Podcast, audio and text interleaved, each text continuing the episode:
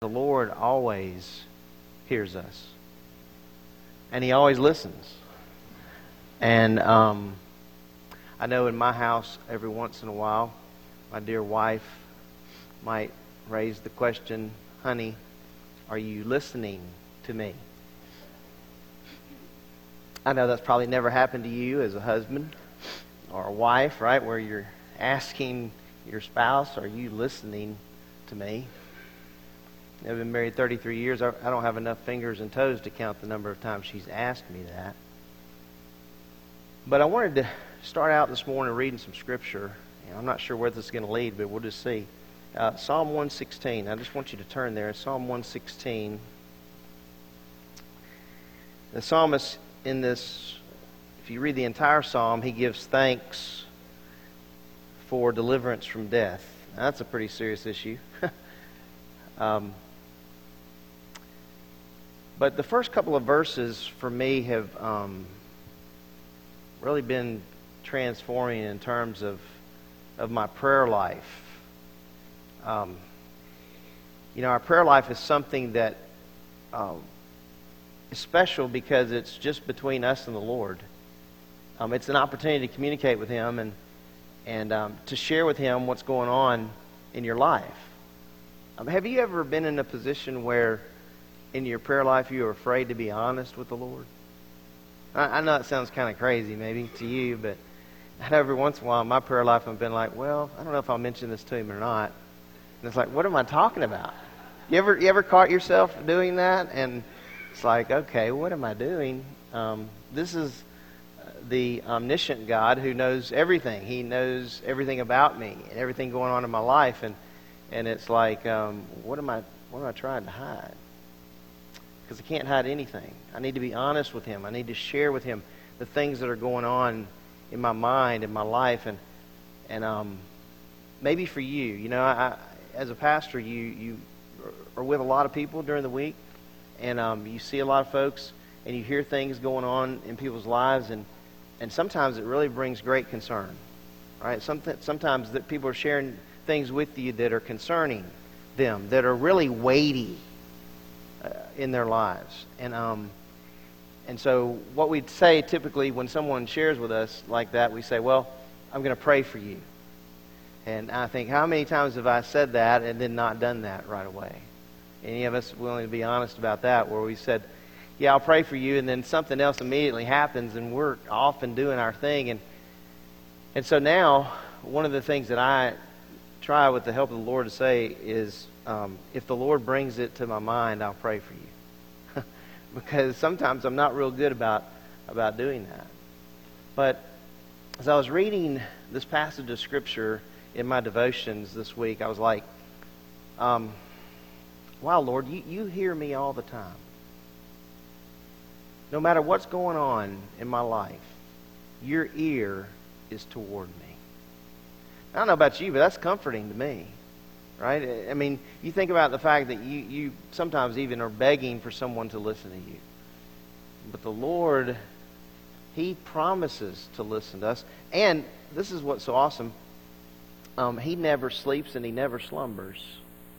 He doesn't get tired. He's not sleepy. He's not like, hey, I'm not sure what's going on. And one of the most amazing things to me about the Lord, um, and there's so many amazing things when you're studying the Word, but He's not confused I mean, think about how many people are bringing petitions and supplications before the Lord on, on, a regular basis, and it's like, man, Lord, how are you getting all that, right? I mean, I've often wondered how ladies do it. Ladies are pretty good at it. They can be a, like a circle of them, and there's like six or eight of them talking at the same time, and I'm like, are they even able to know what's going on? And I've asked them that before, and they're like, yeah, we know what's going on. And I'm like, wow, men can't do that. But what's awesome about our God is that, that He always hears us and He cares. He's concerned. And I know that they're in this body today, in this audience today. Some of you are carrying around large, weighty things on you. Right? And, and you've come here today and, and, and you want to worship and you want to be with other believers, and it's a form of encouragement, but you're coming with weight on your chest. And um, I just want to encourage you today to release that. to give it to the Lord. Um, Psalm 116, if you look in verse 1, listen to what the psalmist says I love the Lord because he hears my voice and my supplication. The Lord, by the way, the Lord knows those that are His. John 10 tells us that. He knows those that are His. And do you know if you're a believer in Jesus Christ today, you're His? You belong to Him. And, and He hears you. And the psalmist here is, is giving thanks because the Lord hears him. And, and so what that tells me is like, as I'm reading through that and I'm, I'm, and I'm just kind of meditating on that this week, I'm like, He's a personal God. He's personal. You know, uh, we, we serve a risen Savior. He hears us. Um, well, I, I just like what, what that says there. The psalmist says, I love the Lord because he hears my voice and my supplications. And that word supplications in the Hebrew is a request or a petition.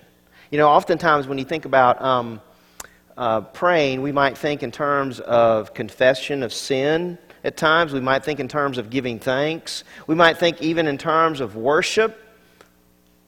But here, the psalmist is bringing a request or a petition. And notice uh, the plural there my supplications, my many requests, my many petitions.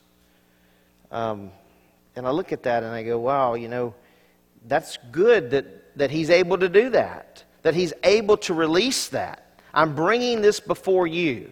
Now, why does someone bring something before the Lord? Because they believe he what? He listens, he hears, and he can do something about it. Um, keep your, your um, finger there, and I want you to go with me to Philippians chapter 4, which is a familiar passage to you, but um, I think it states it really well here as well. Um, this is just supposed to be an introduction to our service.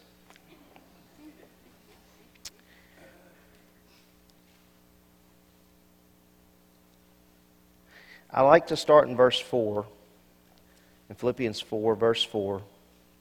Then we'll go back to Psalm 116.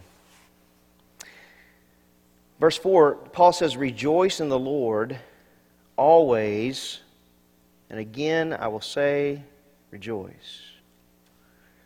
I did a funeral this last week, and, and um, I made mention, I don't know how this is going to sound even to you guys, but I made mention of the fact that um, I wanted the funeral to be something, you know, the message to be something the Lord gave me. Not that He doesn't give me messages, but sometimes at a funeral, you might even, as a pastor, pull out what I call a canned message. You have those passages you go to, and, and I was like, Lord, I, I, I want it to be you doing this. I don't want it to be Thad doing this. And so one of the things that um, I shared was this verse. Uh, that because in, in death uh, of a believer, as odd as it may sound to an audience, there's celebration. you believe that? there's celebration. Uh, because we, as believers, when we die, the Bible says to be absent from the bodies, to be present with the Lord. Immediately. And um, so, as I was talking this last week about this person's life, I said, you know, there's a passage in Philippians where um, Paul says, Rejoice in the Lord. And again, I will say, Rejoice. And I said, But you know, there's a little word in between there that's difficult. Because he says, Rejoice in the Lord what? Always. Ugh. Right? That's just one of those, ugh. But in the life of a believer, there can always be celebration. There can always be rejoicing because the Lord's on the throne and He doesn't change. He's always God. um, and so Paul says, Rejoice in the Lord always. And again, I will say, Rejoice. Let your gentle spirit be known to all men. The Lord is near. I like that. The Lord is near. And I think that's exactly what the psalmist is saying here. The Lord is near. You're going to see that in just a moment. And then he says, Be anxious for nothing. I mean, that just has to be one of the most difficult statements for a Christian to kind of absorb. Be anxious for nothing because anxiety is just a part of life, is it not? I mean, how many, you might even be here sitting right now anxious about something, I have no idea. You know, you could have anxiety just written across your forehead, right? And the Lord sees that. And the Lord sees when I'm anxious.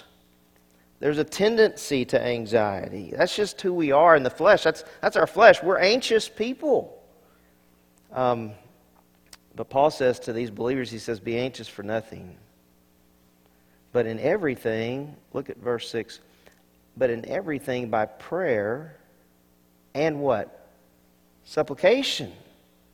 Requesting of God with thanksgiving, he says. Let your request be made known to God. Notice that word request is plural. Let your request be made known to God. So he gives to these believers in Philippi this remedy for anxiety. You know, be anxious for nothing. There's no reason to be anxious. But that doesn't mean that Thad Blunt at times is not anxious. There are times in my life where I'm anxious. In fact, there are days sometimes where I'm really anxious. I remember growing up uh, as a young young man, and um, when I was 16 years old, I had an ulcer, and um, that wasn't fun. I, I, all I remember is it wasn't fun. And I remember going to the doctor's office for a procedure, and um, that procedure wasn't fun. And, and I remember um, uh, the diagnosis from the doctor. He said, Thad, you have ulcers. And, and a lot of times, ulcers are as a result of anxiety. And, um, and I have to confess that when I was a teenager, I worried all the time. I mean, I did. I, had, I, I, looking back, I was thinking about that as I was going through this. I worried all the time. And you know my primary worry? This is going to sound crazy to you, maybe. You're like, what are you talking I worried about what other people thought about me. All the time. I couldn't go to school. I couldn't walk through the front door of the school without being concerned. What does that person there think about me? What does that person think about me? I don't know. Any of you relate to that? Or I'm I the only weird one in the room? but that was my anxiety. And you know what? I, it's because I wanted to be liked by people. That's just the reality of it. Well, Paul's telling these believers to be anxious for nothing, but in everything by prayer and supplication, he says, with thanksgiving, let your request be made known to God. So, so that's, the, that's what we're to do. Like it's, he's like presenting the formula for this anxiety in your life. And it looks like to me, when I'm back here in Psalm 116, that, that he understands, the psalmist does, that the Lord hears, that he's listening to him. And so we need to know as we bring these things to the Lord that bring us anxiety, He hears us. Right? If, if I asked you to, to just, as an assignment, list, list the top three things, and as you get older, you know what they are. List those things that bring you anxiety, that trouble you. What are those things? Maybe your children. Now, you may be anxious. You may be one of those parents that's just sitting on the edge of your bed all the time about your kids. It may be finances where there's anxiety in your life. There may be, it may be a relationship issue.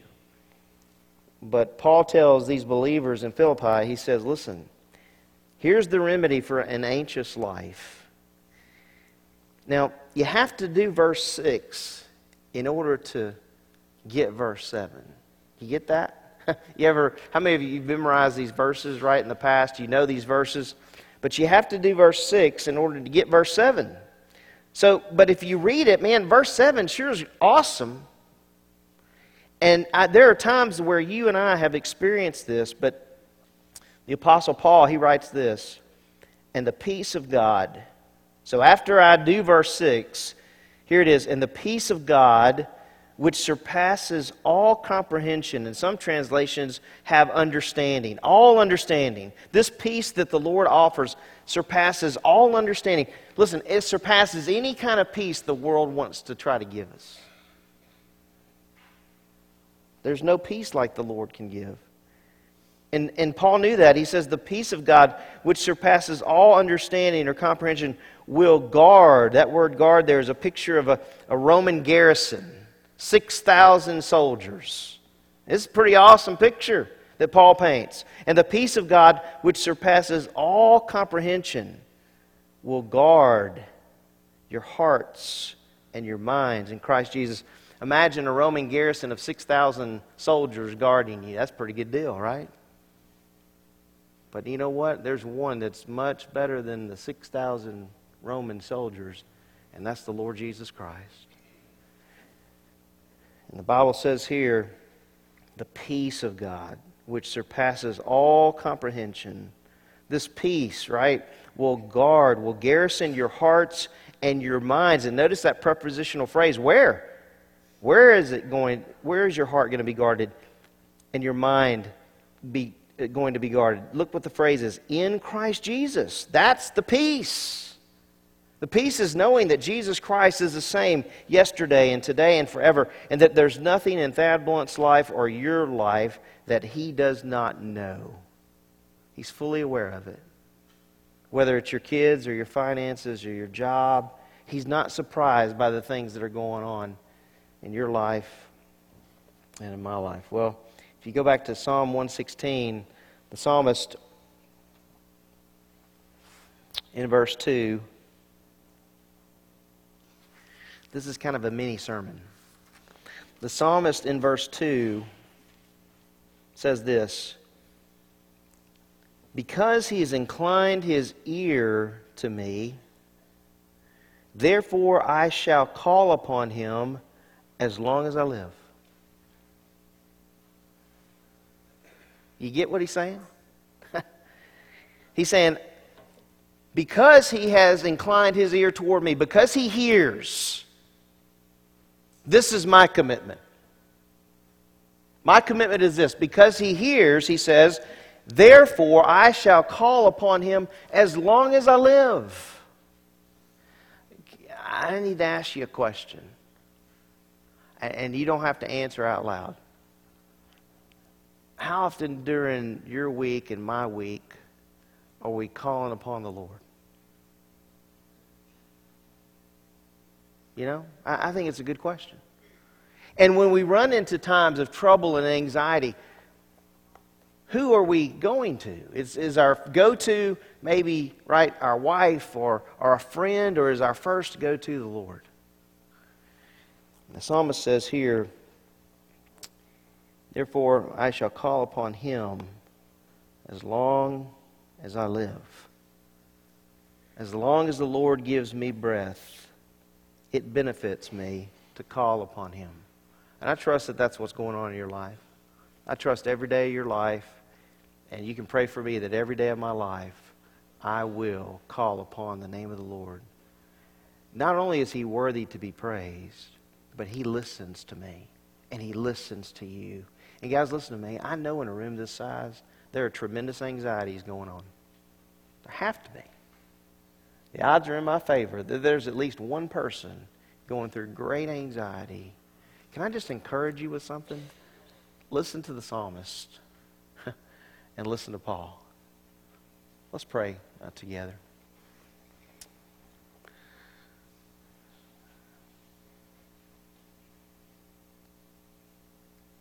Lord, um, it's true that in our lives um, we're met with curveballs to use a baseball analogy. And there are things that come up that we are not prepared for. There are things that come up that bring us anxiety. Um, Lord, I pray for all of us in this room, myself first, that I would know as a believer you hear me number one. That I would know, number two, as a believer, you, you care for me. You love me. You're concerned about everything that goes on in my life. And Lord, I pray, third, that, that my commitment every day would be to call upon you. Whether things are going well or not that that would be a discipline in my life, and that you would help all of us to have that discipline. Lord, um, I just want to thank you for teaching me some of these things, and reminding me. Not that I haven't heard these things before, I have. But reminding me, Lord, of the fact that no matter what is going on, you got it. You're in control. And um, I just thank you to know that. In the name of Christ, amen. I'll share just a brief story with you about that that happened this week, and I know these guys are behind me. Um, so this week I had um, I've had one operation in my life, and that was um, my tonsils. My tonsils were taken out when I was seven. Uh, other than that, I've been good until this last week, and I've had another minor surgery a few years ago. Um, I had these, these cysts, uh, two of them on my head, and then I had one on my back. Well, the one on my back's been on there for like 15 years or so. And um, so I went to get it off, and um, I'm not real good about going to doctors. That does bring me a little bit of anxiety. And um, as I was lying on the table there and they were deadening the area, um, you know what I, the Lord brought to my mind? All of you. The ones in here who've had a lot worse surgery. I was thinking, man, Lord, what am I laying here worrying about? You're in control. I don't like little needles, and they were poking me all around that spot, deadening that area, and um, and I was laying there. I was like, man, Lord, I have a lot to be thankful for. I shouldn't be anxious about this. And I thought about people in our church who've been through a lot this year and last year in terms of surgery. But at the end of the surgery, this was kind of funny. I'm laying there on my side, and um, the the area is deadened and I'm one of those patients, I don't know if, if you're like this, where I'm quizzing the doctor as I go. Any of you like that? Because I want to be the doctor. Anyway, so, um, but I can't operate on myself. But anyway, so I'm laying there and, and, and the area is deadened, and I could feel the scaffold like going across my back. It was like, gee, that's, but, but it didn't hurt. It just, you could, like, wow, that's a pretty long cut there you're making, big fella.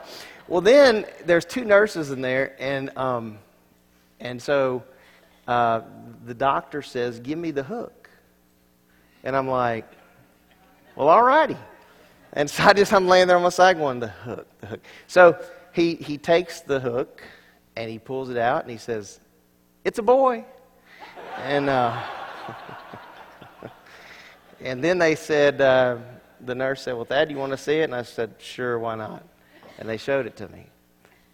But laying on that table, I was reminded about these verses, and I just wanted to share that with you guys uh, this morning as we begin our service.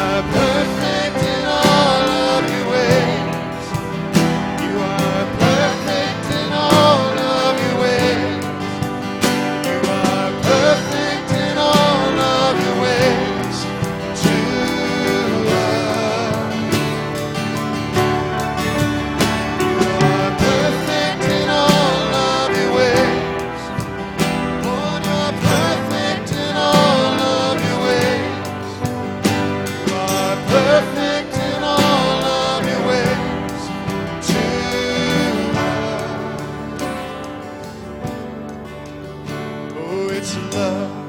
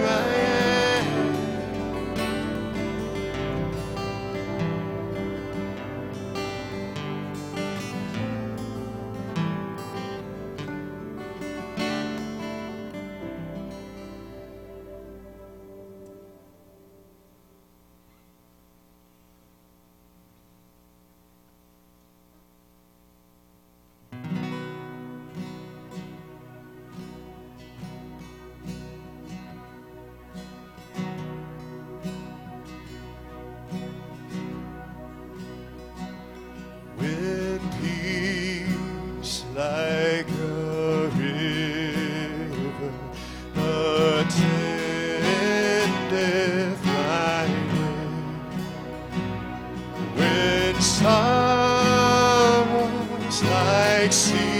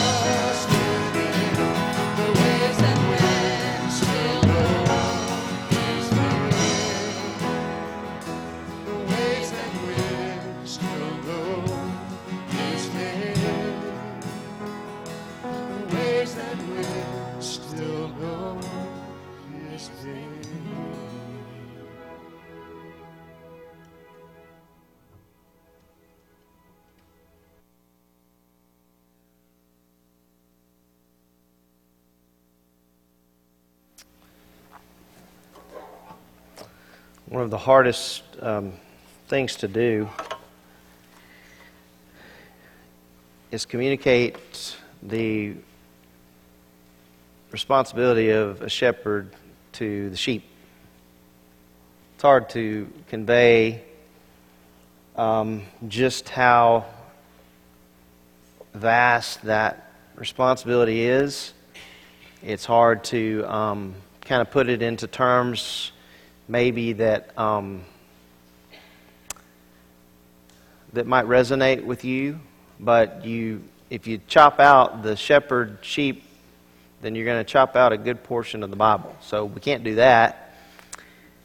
We need to really try to understand um, what Peter's doing from a shepherd's perspective, and and so I hope maybe this opening illustration might help with that because as you read 2 Peter, one cannot help but think about chapter 5 of 1 Peter, where he talks about the shepherd and the chief shepherd and the responsibility that shepherds have to sheep.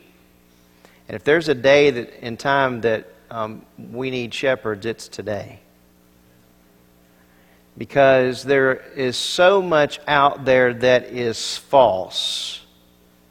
To discern what is true does take I believe, a shepherd um, a lot of time. There is just a lot of responsibility that a shepherd has.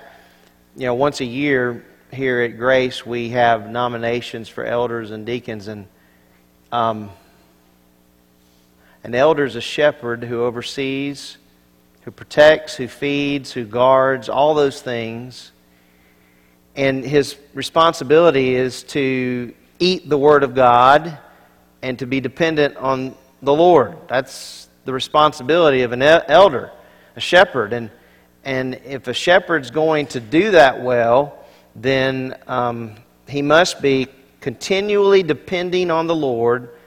And number two, recognize that retirement's not an option. Now, I don't know how that second one's going to sound to the shepherds. Now, here at Grace, after every three years, um, some shepherds roll off the board. But they're still shepherds. And in all the 22 years I've been around, I haven't ever been able to roll off. Um, but no shepherd rolls off. There's no such thing as I'm going to retire from being a shepherd of the body of Christ. That just doesn't happen. I mean, um, there's a desire. One of the distinctive qualities of a shepherd is that there's a desire um, to be a shepherd, to shepherd the sheep. And um, I know for me, I can't speak for the other guys. I think I probably could, but um, I won't. I'll let them tell you.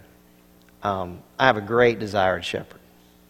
It is a passion that I have and um, that God's put on me that I, I enjoy, I embrace. It scares me to death.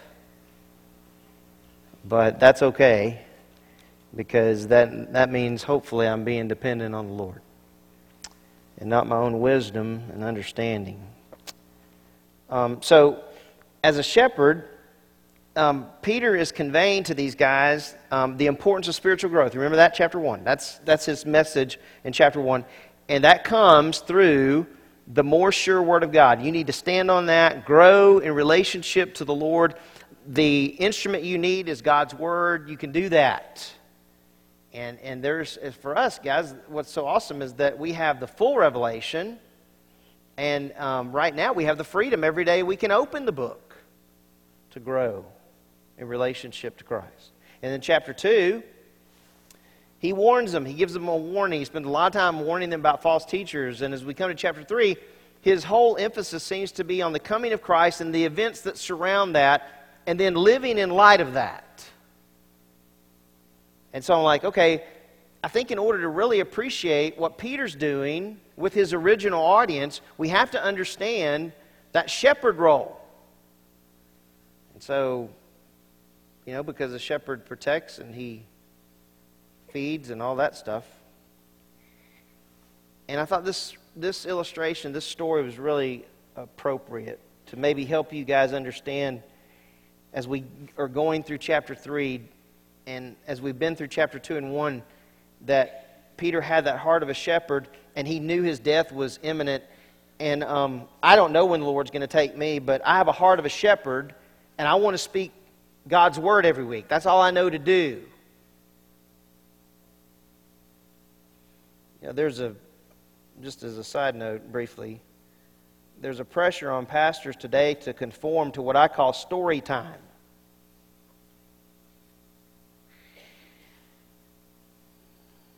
I had someone not long ago make a statement to me about the word, and, and, and it was a good statement. I said, well, I don't know anything else to do. Huh, I got nothing else for you. I mean, you know, I'm not a comedian. That's a fact. I'm not even a great storyteller. They have guys that are great story. I'm not one of those guys. I can read you some stories. And I'm going to read you one right now that hopefully will help you understand kind of this whole thing that this it really is. I mean, it's it's Peter writing with this urgency. In, in light of protecting the sheep and teaching the sheep and so forth. There's a story told about a Christian dentist named James Reddick that illustrates the commitment of a shepherd and the commitment that a shepherd should have for his sheep. You might, even some of you who are older, remember the story of Dr. James Reddick and his encounter on Mount Rainier. On Memorial Day weekend, 1969, uh, James Reddick was teaching his 12 year old daughter and his 11 year old son the joy of mountain climbing when a sudden storm came up. The storm battered them with hurricane force winds and thick, wet sheets of snow. It was a blinding snow, a whiteout. Any of you ever been through a whiteout? Man, you just can't see. It's hard, it's hard to even describe it to you. It's like a blinding rain, I guess, somewhat, except it's pretty. All right? Um, so this whiteout made it impossible for, for them to see or move on the slopes. And the slopes, the slopes were steep.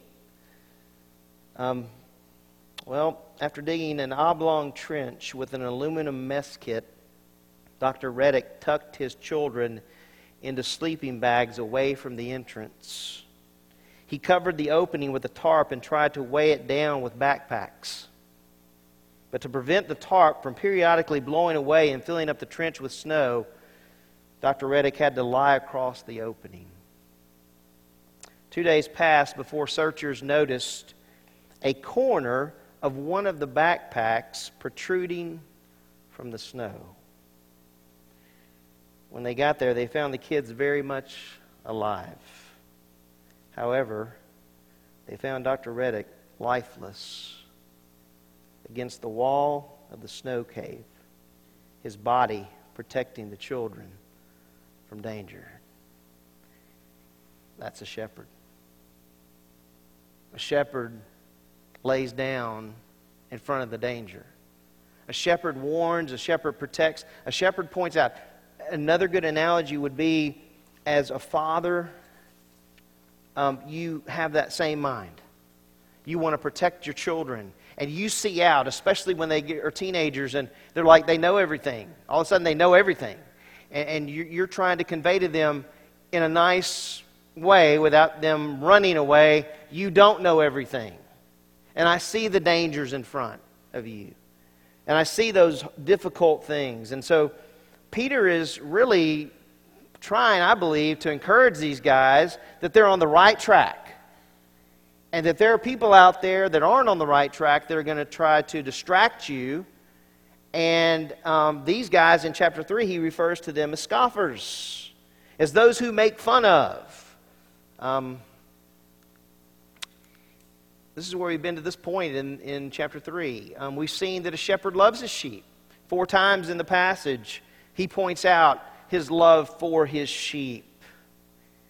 Um, and love for the sheep, right? That, that model for the shepherd is the Lord Jesus Christ. He's the chief shepherd, and he loved unconditionally, and he loved sacrificially. So, as a shepherd in the body of Christ, my love for you is to be unconditional and sacrificial. That's what it's to be. I put no conditions on it. I'm not waiting for you to get right. I just love you. That's what a shepherd does. A shepherd loves. And uh, this last week, I was telling you about a funeral I had, and I, I stood in front of the audience, and I, I didn't know. I might have known five people in that in that audience. I told them I loved them. I do. I did. I still do. I want them to know Christ.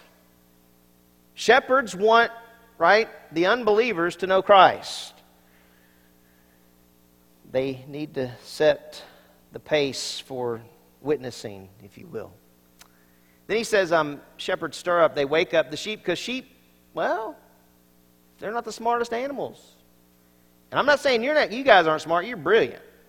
But sheep can be lethargic. Um, and so Peter is pointing that out, and he's trying to stir them up to the word. If you go back to verse 2, in the context, he's reminding them of what was said by the holy prophets, as he calls them, and the commandment of the Lord Jesus Christ that was given by the apostles. He's saying, Look, wake up to that. Because the central issue in chapter 3 is the coming of Christ and what comes with that. it's not just the coming of Christ, there are things that come with that. Now, you and I are going to enjoy the second coming of Christ as we're coming with Him. But there are going to be people that aren't going to enjoy that.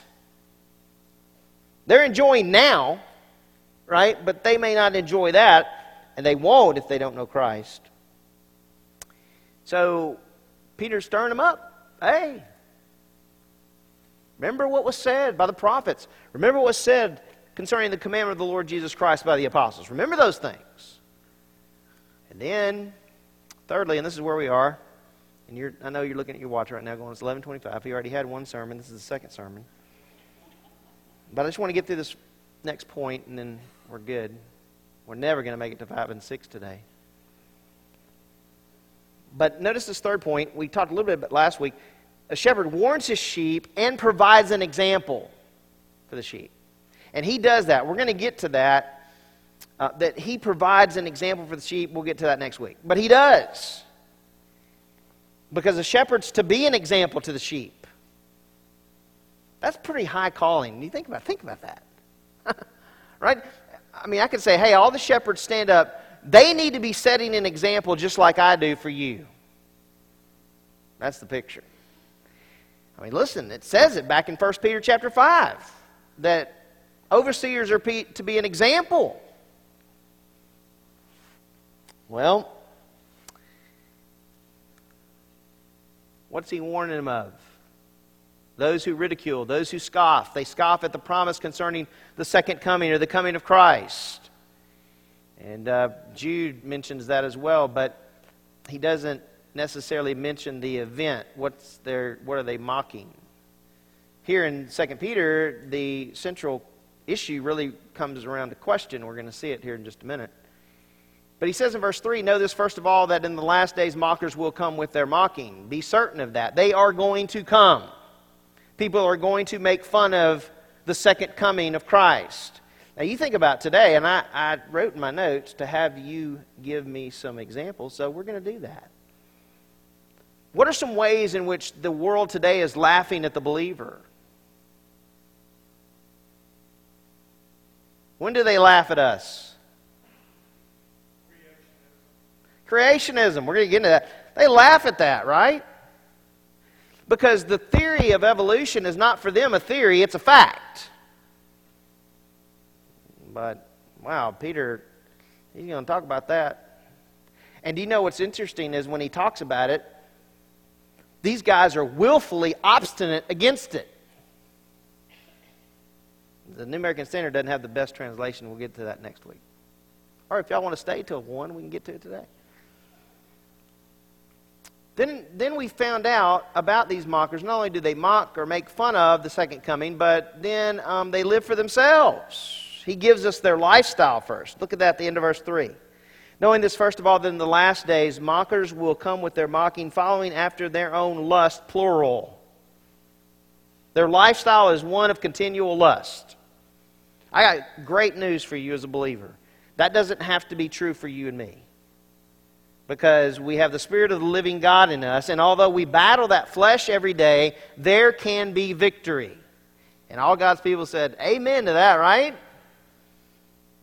If you didn't say it, say it now. Amen. There can be. We have to live under the control of the Spirit of God. So they live for themselves, and then their conclusion is that Christ will not return. Um, look at verse 4. We'll end of verse 3. Following after their own lust, and that word following is continual. So they're continually doing that. And saying, and here's where the mocking comes it comes in question form. And saying, Where is the promise of his coming? I mean, it's been a while. The prophet spoke about it, right? But it's been a while. What's going on? Where is he?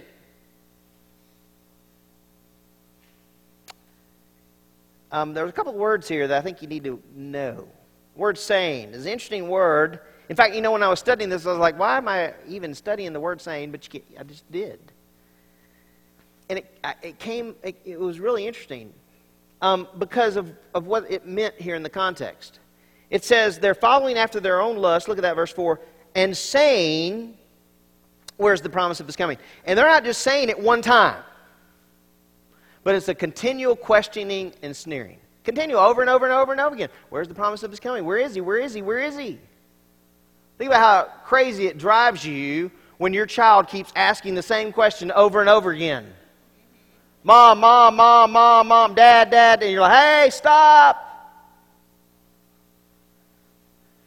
we're going to see next week together that our response to the unbeliever, to the one that's sneering, shouldn't be stop, stop, stop, stop, right? We don't, that's not the kind of response that we should have. There should be some love in that. But it's interesting that this word here, saying, is a continual questioning or sneering about the fact that Christ is coming. Then the other word is the word coming. This is an interesting word, and I really think you're going to like this. Class, parousia. Great word in the Greek. The word emphasizes not only his arrival, this is really good, but him being alongside of. I like that. You like that? I like that. You know, in the secular Greek, the word parousia refers to the coming of a king or a ruler. Does that sound familiar with what's coming for us? Right? The Lord Jesus Christ is coming to the earth to rule and to reign for 1,000 years. That sounds great. Thank the Lord that He's coming. Because there's a lot of things I could list that I'm really tired of. How about you? It's going to be nice to have one that is on the throne who is righteous. Whew. Man, that's going to be nice. How do we even give thanks for that? But we do. And he's coming to rule. The Bible tells us in Revelation chapter 20 that he's coming to rule and he's coming to reign. But the word parousia is not only used in reference to his second coming, but his coming in general, the rapture as we know it. And I thought this would be really encouraging to you. So, can I take you to a couple of passages? And, and that'll be fine, right? So, I want you to go back with me, and because there's comfort in his coming. Now, um, the Lord just kind of led me to open up the service how I did, so I, that's the only explanation I can give you.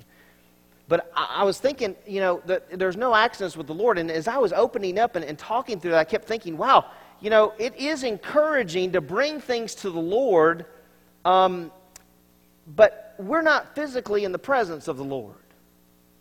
But you know what? One day we will be. And I think that's kind of encouraging. And um, the Lord was about encouragement. Did you know that? If you go back to John 14, real quick, I want to show you two passages of Scripture that talk about this term coming.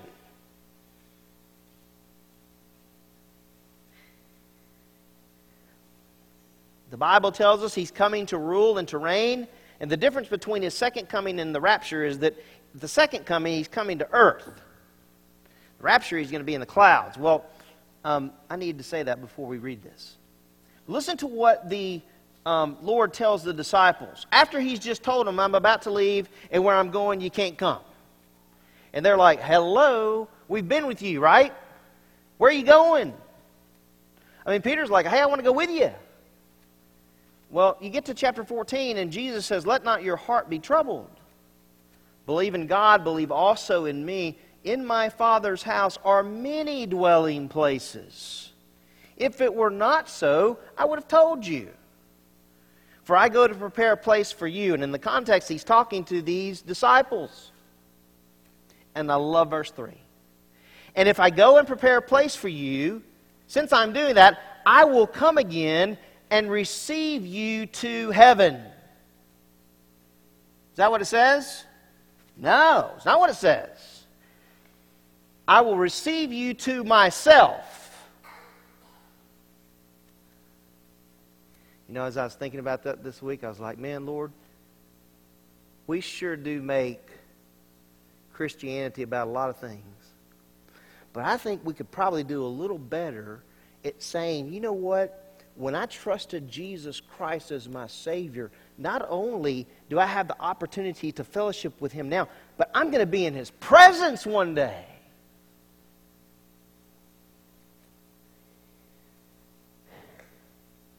I like the way Tony Evans says it. I'm going to keep telling you this till the Lord comes to get me. Um, we need to he- treat heaven as a promotion, not a demotion. We're being promoted to the presence of the Lord. Does it get better than that? Answer no.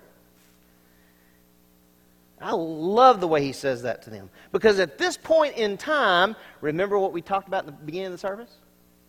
Right? They're anxious. Hey, where are you going? They didn't get it yet. You know what this, this encouraged me with? And, and somebody mentioned this. I was eating with someone this week, and they mentioned, you know, the Lord the Lord's timing is just, it's always perfect. Right? It, it's just always perfect. He gives you what you need. You know, there are a lot of Christians out there today, and I'll say this brief commercial. A lot of Christians out there looking for something, and God's already given us that something. He's given us His book, His Word, His love letter. And one day we get to be with Him. You say, How long do we get to be with Him? Great, great question. Go to 1 Thessalonians chapter 4. I want to show you this is another tremendously encouraging passage to a group of people in Thessalonica who were like, that were going, hey, where are the people that have gone before us? What has happened to those who have died?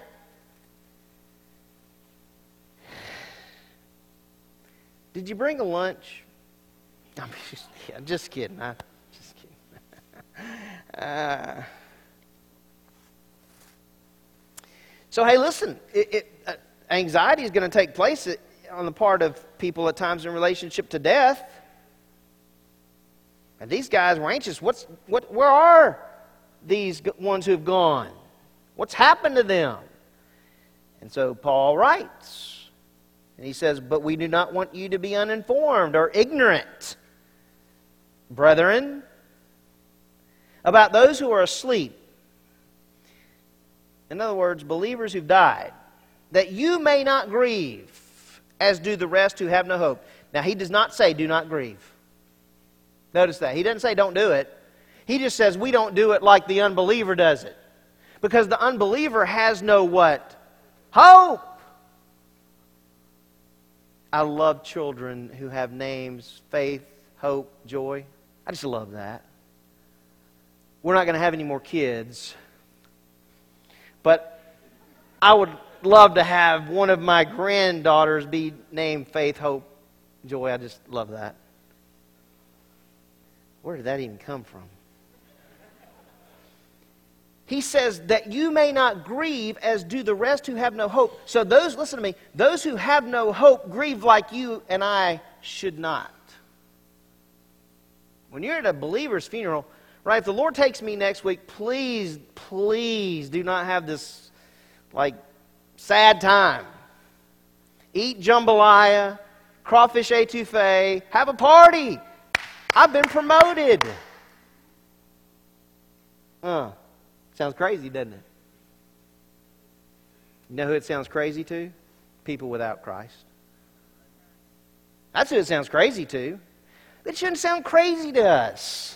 It's okay if the Lord comes for you next week, isn't it?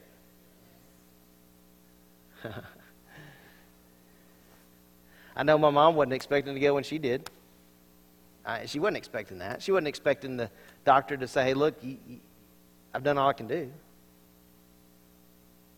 But on August 18th, 2015, when she shut her eyes, she was in the presence of the Lord. It doesn't get better than that.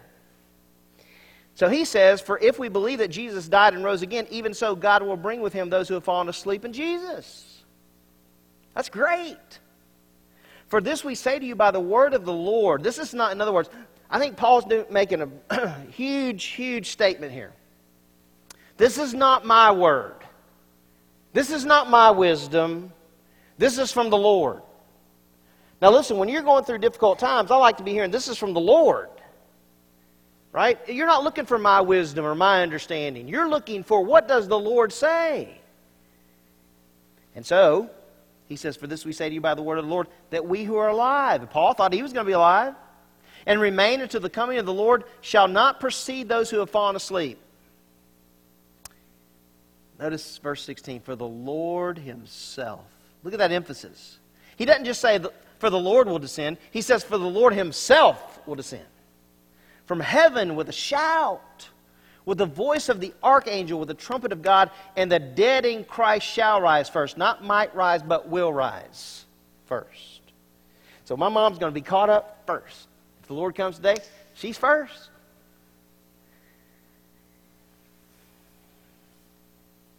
And then Paul says, look at verse 17.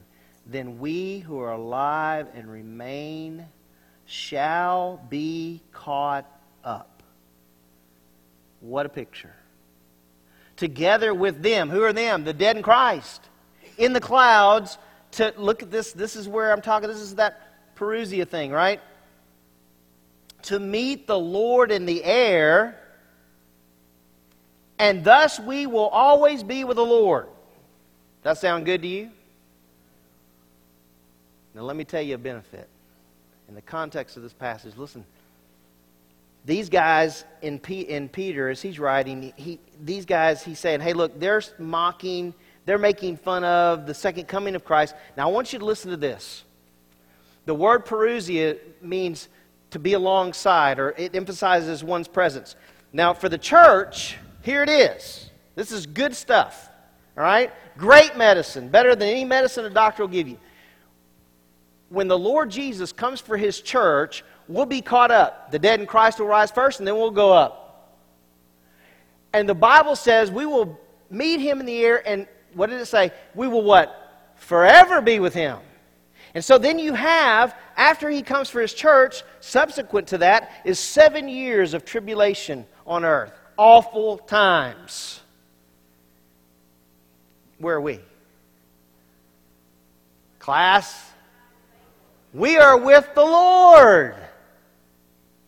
And do you know what? When He comes to the earth to rule and to reign, guess who's coming with Him? We are. Does it get better than that? That's pretty good. Or are you going to be caught up? Or will you be left behind?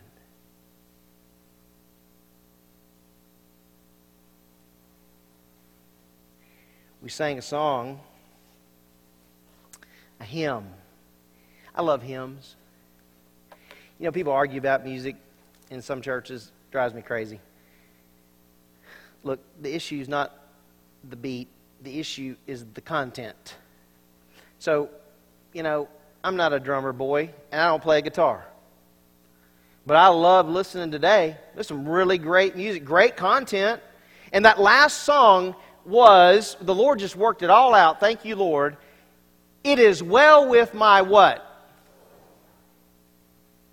And I have to ask you, is it well with your soul?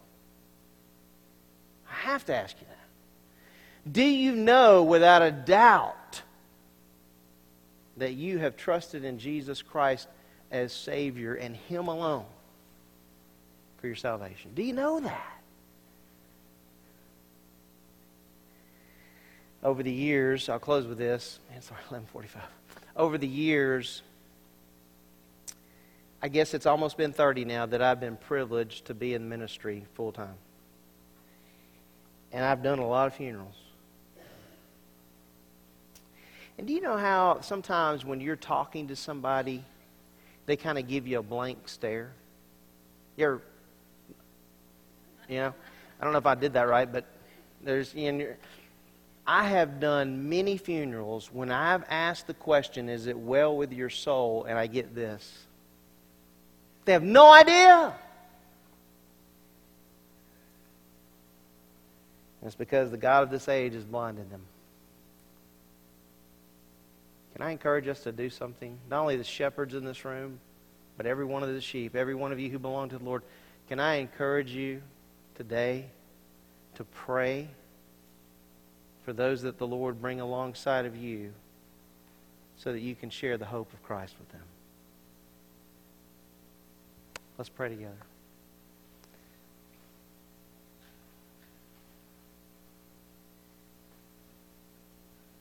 Lord, in this passage, we're going to see that these scoffers have it all figured out. We're also going to find out that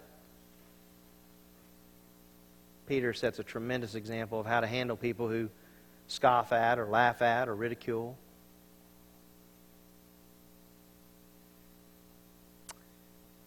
There were a lot that laughed at and scoffed at the preacher of righteousness who was Noah. Hmm. And Lord, there are a lot today that laugh at, that make fun of the gospel. As Dean brought out, they make fun of those of us who hold to a literal six day creation. They think we're nuts. And Lord, I'm just thankful that we don't have to try to conjure up something in our own wisdom or through our own understanding, but we have your word. And over and over and over, as we're going to see next week, over and over and over and over again by different folks, creation is affirmed. I was just overjoyed reading and studying that this week. We are on the right team.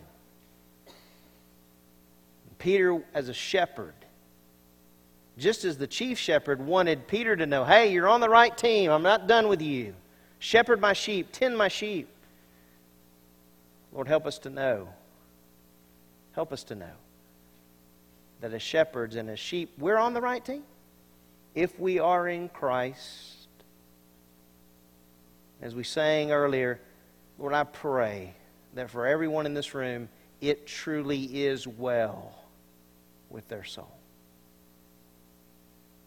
Because, as we're going to see as we go in this chapter, a day's coming. It's coming. A day of judgment that everyone who does not know Christ will face. As believers, we face judgment, the Bema seat, but we're not judged to condemnation. Can I thank you for that, Lord? Thank you so much. I deserve your wrath.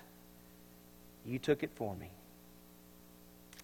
I praise you for the great gift of salvation. And I pray, Lord, that I would live like it, like that I have that. And I pray for my fellow believers in this room that they would praise you for their salvation and that they would live as believers in Christ, longing for and looking for your coming. Please, Lord, work in this building today.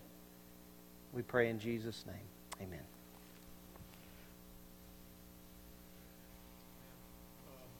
There is a day coming when every knee will bow and every tongue confess that Jesus is Lord, and that's what this uh, last song is about. So you guys listen to the words.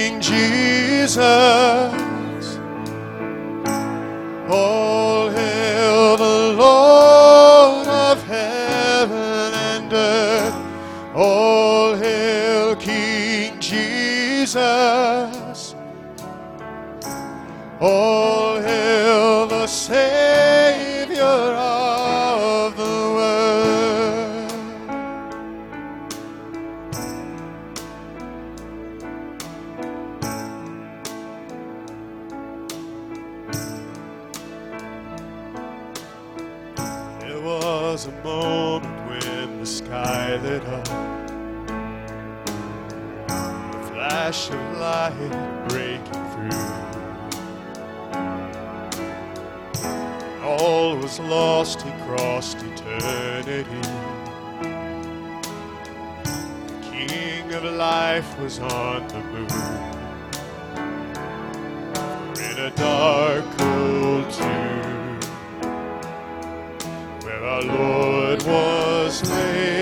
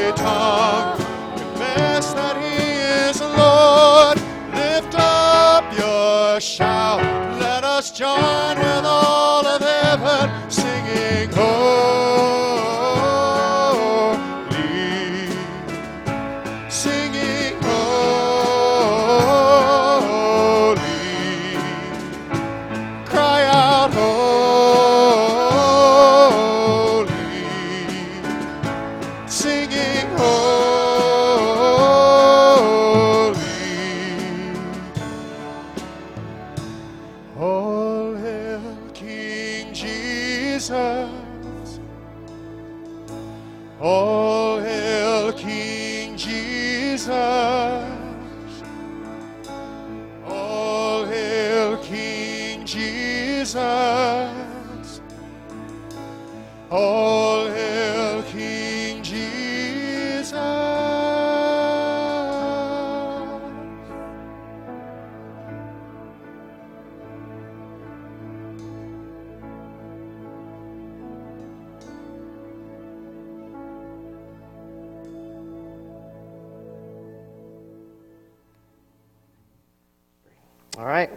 we uh, close in a word of prayer? Let's stand together and let's close.